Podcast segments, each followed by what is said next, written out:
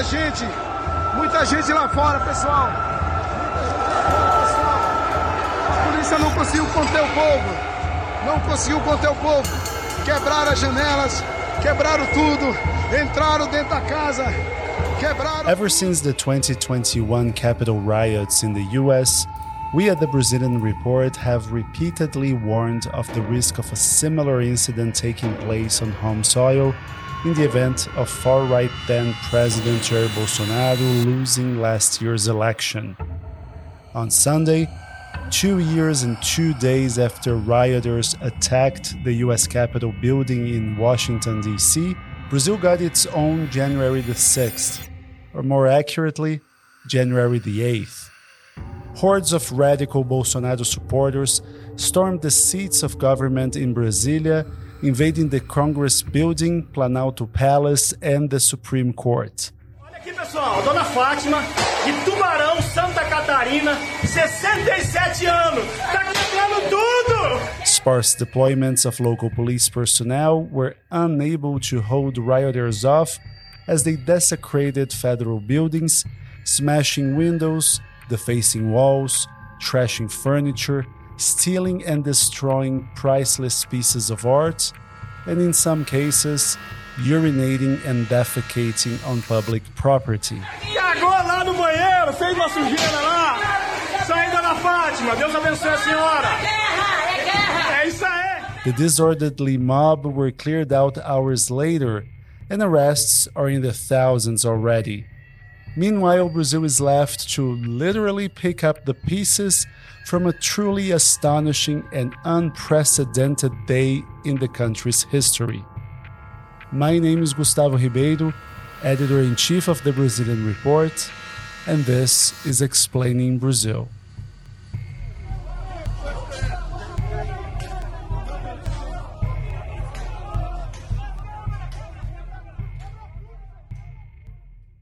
Editor Ewan Marshall joins me today, returning to the podcast for the first time in 2023. What a start of the year, right? Hi, Gustavo. Yeah, you can say that again um, because it feels like President Lula has been in office for all of like five minutes um, and he's already facing these huge tests. He's got insurrectionists at the door. You know, it's really quite, really quite something. So, Ewan, we have covered Sunday's riots to exhaustion, both on our website, and we also did a two hours long live broadcast that people can watch on YouTube. But for the benefit of our listeners, let's just rewind the tape a little bit. Why did these radical groups storm federal buildings in Brasilia? Well, as you mentioned there at the very top of the show, uh, we've been warning of the risks of something like this happening for years now. Um, because throughout his presidency and his failed re-election campaign, Jair Bolsonaro sought to hammer home his conspiracy theories that you know Brazil's electoral system is rigged, uh, which suggested that he would not accept defeat um, at the ballot box. And predictably, after he lost to Lula in October of last year, he refused to concede, uh, which prompted his radical followers to mobilize. They blocked federal highways, they marched in major cities, they set up camps in front of army barracks and called for a military coup that would annul the election result and then keep Bolsonaro in power. Yeah, and I mean, each of these events seemed like a dress rehearsal for something worse that would happen later. And maybe that epitomized on Sunday, January the 8th. So, what was that Sunday like? Uh, can we call it a Bolsonaro led coup attempt, as, as some members of the federal government have? Yeah, I mean, opinions are going to vary on this from people in the government and from, you know, pundits and experts and all that sort of thing. Everyone's got their own opinion. Um, I really don't think it was a kind of coup attempt because I think to launch a coup, they really they needed military, like a lot of the higher ups from the military, they needed them on side, um, and these were people who were never really going to make the plunge. And then and they Jair, need a plan, right? Yeah, they need a plan exactly. And Jair Bolsonaro, who's their their leader of these groups, he's convalescing in Florida at the moment, uh, and he's not getting involved at all. So I think this was essentially these coup mongering radical Bolsonaro fans kind of losing the plot, essentially, uh, enabled by a feeble security presence in Brasilia and also far right businessmen with, with deep pockets. Yeah, and I mean, comparisons to the January the 6th Capitol riot are obvious and certainly valid. But as we always say, uh, let's hold our horses with these direct comparisons because Brazil is a very different country with a very different uh, system of government. So, I mean, these events, while uh, the images are eerily similar, they are very different beasts, right? I mean, they were not trying to block President Lula's certification that happened on December the 12th. They were not trying to stop his inauguration that happened on January the 1st. Yeah, and it's really worth underlining that a bit further because, you know, not only did this riot happen on a Sunday, it was also happened while Congress and the Supreme Court are in recess. So, and President Lula was even out of the capital. So you didn't have that kind of physical danger element that you had in the Capitol riot in the US, the January 6th attack. Instead, it kind of looked more like, you know, performative vandalism and perhaps even intimidation to kind of to fuel the existing far right media sphere, you know? Yeah, so I propose maybe we should focus less on why this happened and maybe let's use this episode to talk about how it was allowed to happen. Yeah, and I think for that we have to point the fingers at the government in the federal district, uh, which is where Brasilia is located, and you know maybe even a couple of a couple of Lula's cabinet ministers as well. Um, first of all, the Brasilia governor, Ibaneis Rocha, uh, he's shouldering much of the blame um, for the response of his law enforcement. Because, I mean, he was aware that thousands of Bolsonaro supporters had been bussed in to Brasilia that weekend and were planning to protest. But the police deployment on the day was so small that, you know, they were easily overpowered once things started to kind of get criminal. Um, and he's now been suspended for office uh, for 90 days. Yeah, and I mean, it's important to highlight that Brasilia is a city built to avoid this sort of assault. Um, I've lived most of my life there. I worked for years there, and I've never seen anything remotely resembling what we saw on January the 8th. Uh, for people who don't know Brasilia in detail, distances are very vast. Uh, and the heart of the capital is a massive, huge open space that makes it easy for authorities to repress violent mobs.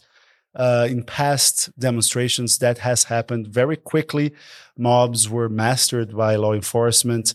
Uh, it's also important to point out that between the concentration point, the gathering point of this mob and the Congress building where everything just unraveled, it was a 6.5 kilometer march. I mean, uh, you literally could see this coming from miles away.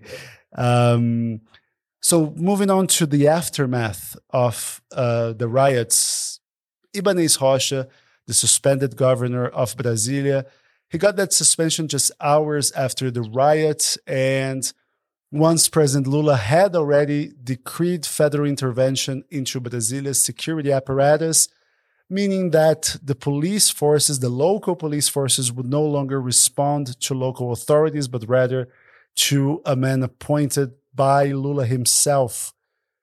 The response seemed to have been very fast, right?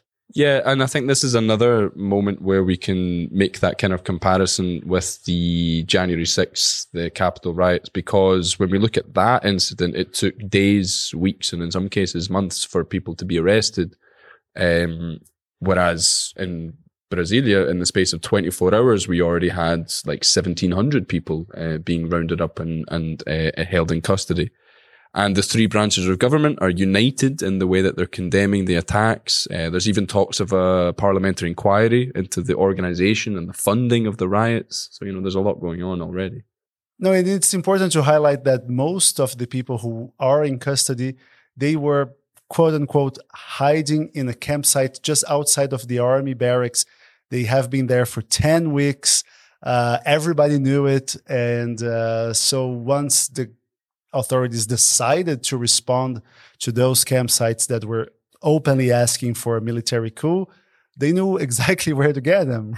So, talking about these specific responses to the attack later, I think the speed of concrete actions is down to Brazil's system being a lot less gridlocked than in the US, right? Measures can be put in place a lot quicker. The ability of one single party just blocking every possible action by the government is practically non existent. But when you mentioned earlier that members of Lula's cabinet should perhaps be held to task for Sunday's riots as well, what did you mean? Well, I think first of all, um, we really have to look at potentially Justice Minister Flavio Dino, um, because much of what is being levelled at Ibaneis Rocha, the governor of Brasilia, you know, you could also um, you could also point the same fingers at the Justice Ministry, especially like their kind of intelligence um, services, because the day before the riot, um, he tweeted that he was made aware of a supposed uh, quote war um, that was going to happen in Brasilia that pro Bolsonaro activists planned to wage on Brasilia. But he kind of gave the impression that he was on top of the situation, um, that these things would be contained.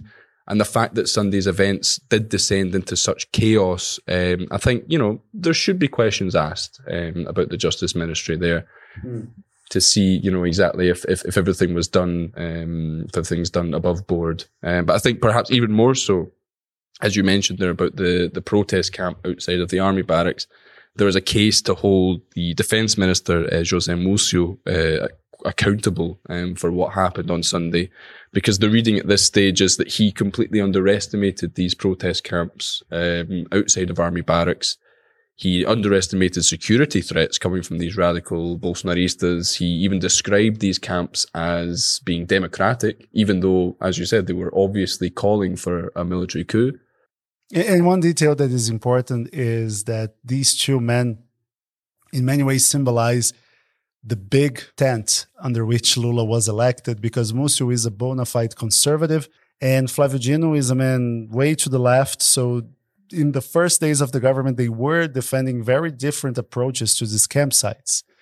Uh, so, then after the riot, as the military police went to round up rioters who had returned to the protest camp outside of the barracks, there were reports, I mean, and footage showing that the army police blocked the entry of the police to these campsites, right? Well, yeah, there's a few suggestions as to why um, why that happened uh, and why Mucio and the defense ministry adopted a more kind of protective stance towards the protest camp. Um, there are reports that some of his family members and the family members of his military colleagues were inside the camp, suggesting that, you know, he didn't want to be too heavy handed in dismantling them because, you know, he knew some of the protesters inside.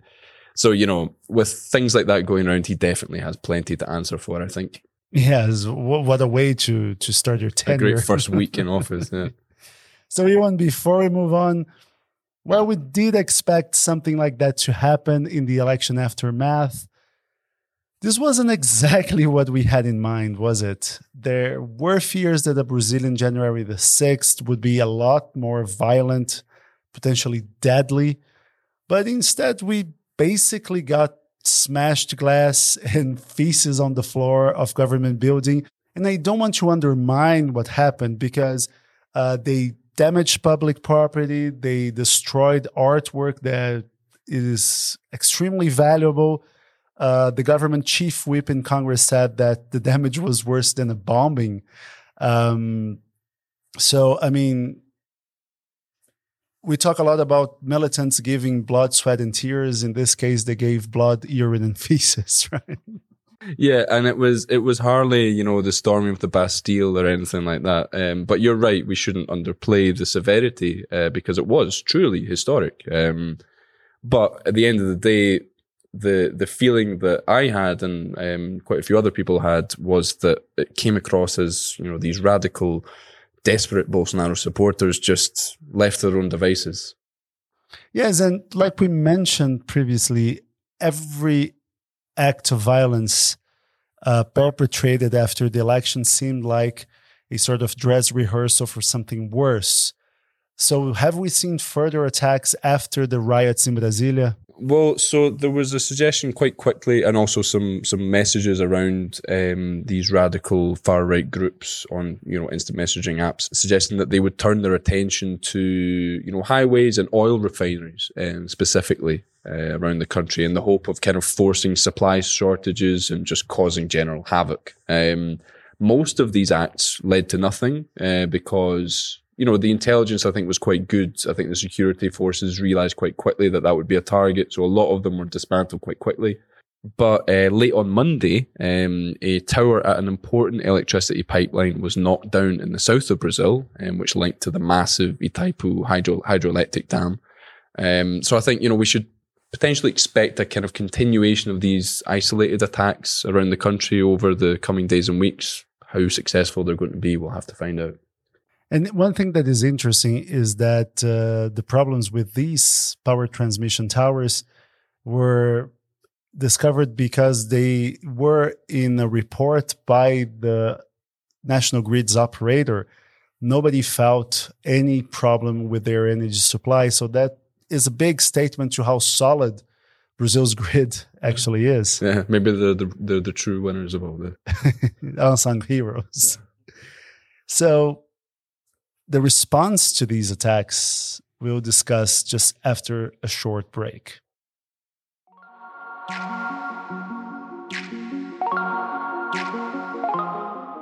As you may already know, the Brazilian Report is funded by subscriptions and support from loyal readers. Besides subscribing to our website and getting exclusive daily content on Brazil and Latin America, you can also treat our staff to one to five cups of coffee a month. And in return, you get exclusive benefits such as special newsletters, behind the scenes content, as well as a shout out here on our podcast. And today I want to thank our Buy Me a Coffee members John Thomas III, Luis Haynes, Erwan Menes, Orlando Black, Steve Knapp, Aaron Berger, James Coney, Kars Vresvrik, Alasdair Townsend, Peter Abrahamson, Michael Fryer, Miller Renascido, Jim Awofadejo, David Dixon, Felipe Saito, José Rose Stankovic, Gabriela Graf Innes, Emerging Market Muser, Yarden Iftah, Tonica Thompson, Anderson da Silva, Kat Kramer, Fra, Peter Suffering, Anna Lund, and someone who chose to remain anonymous. And I would also like to thank all the people who contributed with coffee donations during our live broadcast of Brasilia's January the 8th riots. And by the way, a special, special thanks to Luis Hans, who donated 20 cups of coffee at just once. And God knows we really needed a lot of coffee these past few days. If you also believe in the importance of independent journalism and if you want to hear your name on our podcast, just head over to buymeacoffee.com slash Brazilian Report and subscribe to one of the membership tiers. If you cannot make a monthly committed, that's okay because you can still tip us a cup of coffee every now and then, just to give us that energy boost we need to cover a country as complex as Brazil and a region as complex as Latin America. We appreciate any support you can give us. Click on buymeacoffee.com slash Brazilian Report to find out more.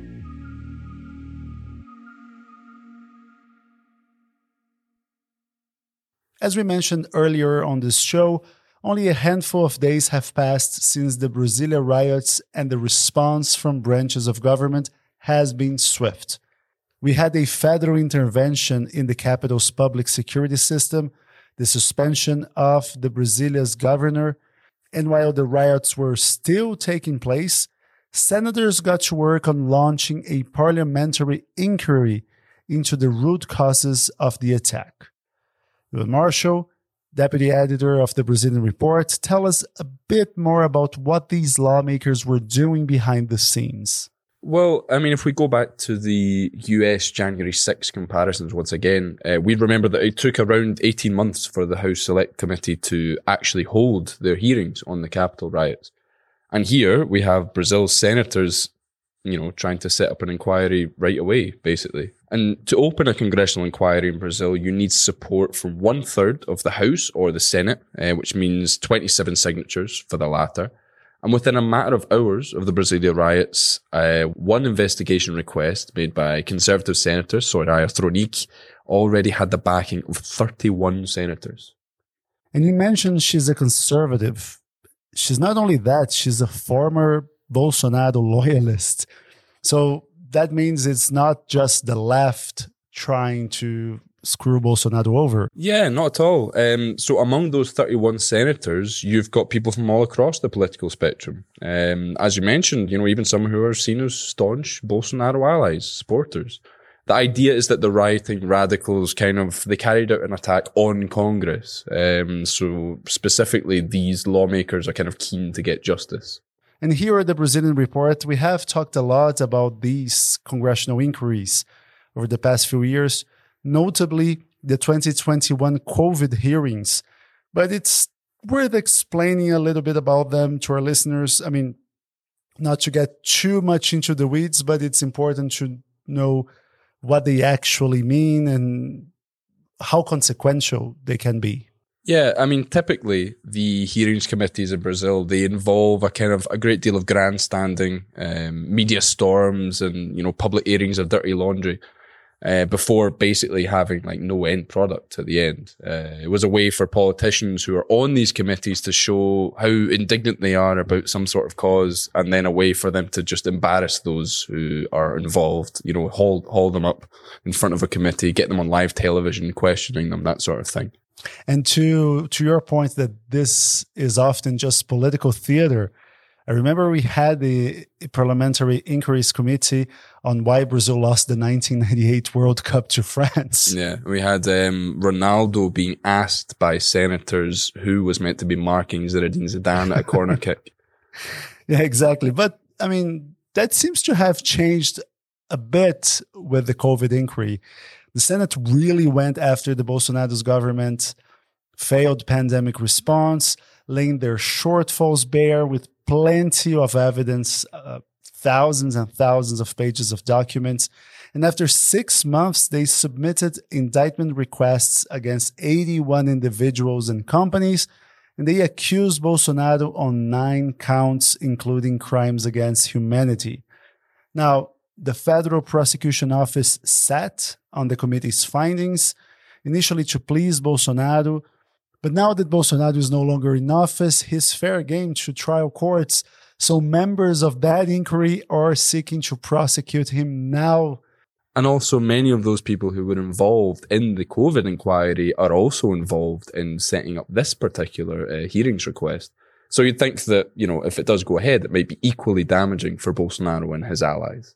But there is one huge problem in the way of this inquiry request, right? One that makes it almost impossible to get off the ground, at least for now.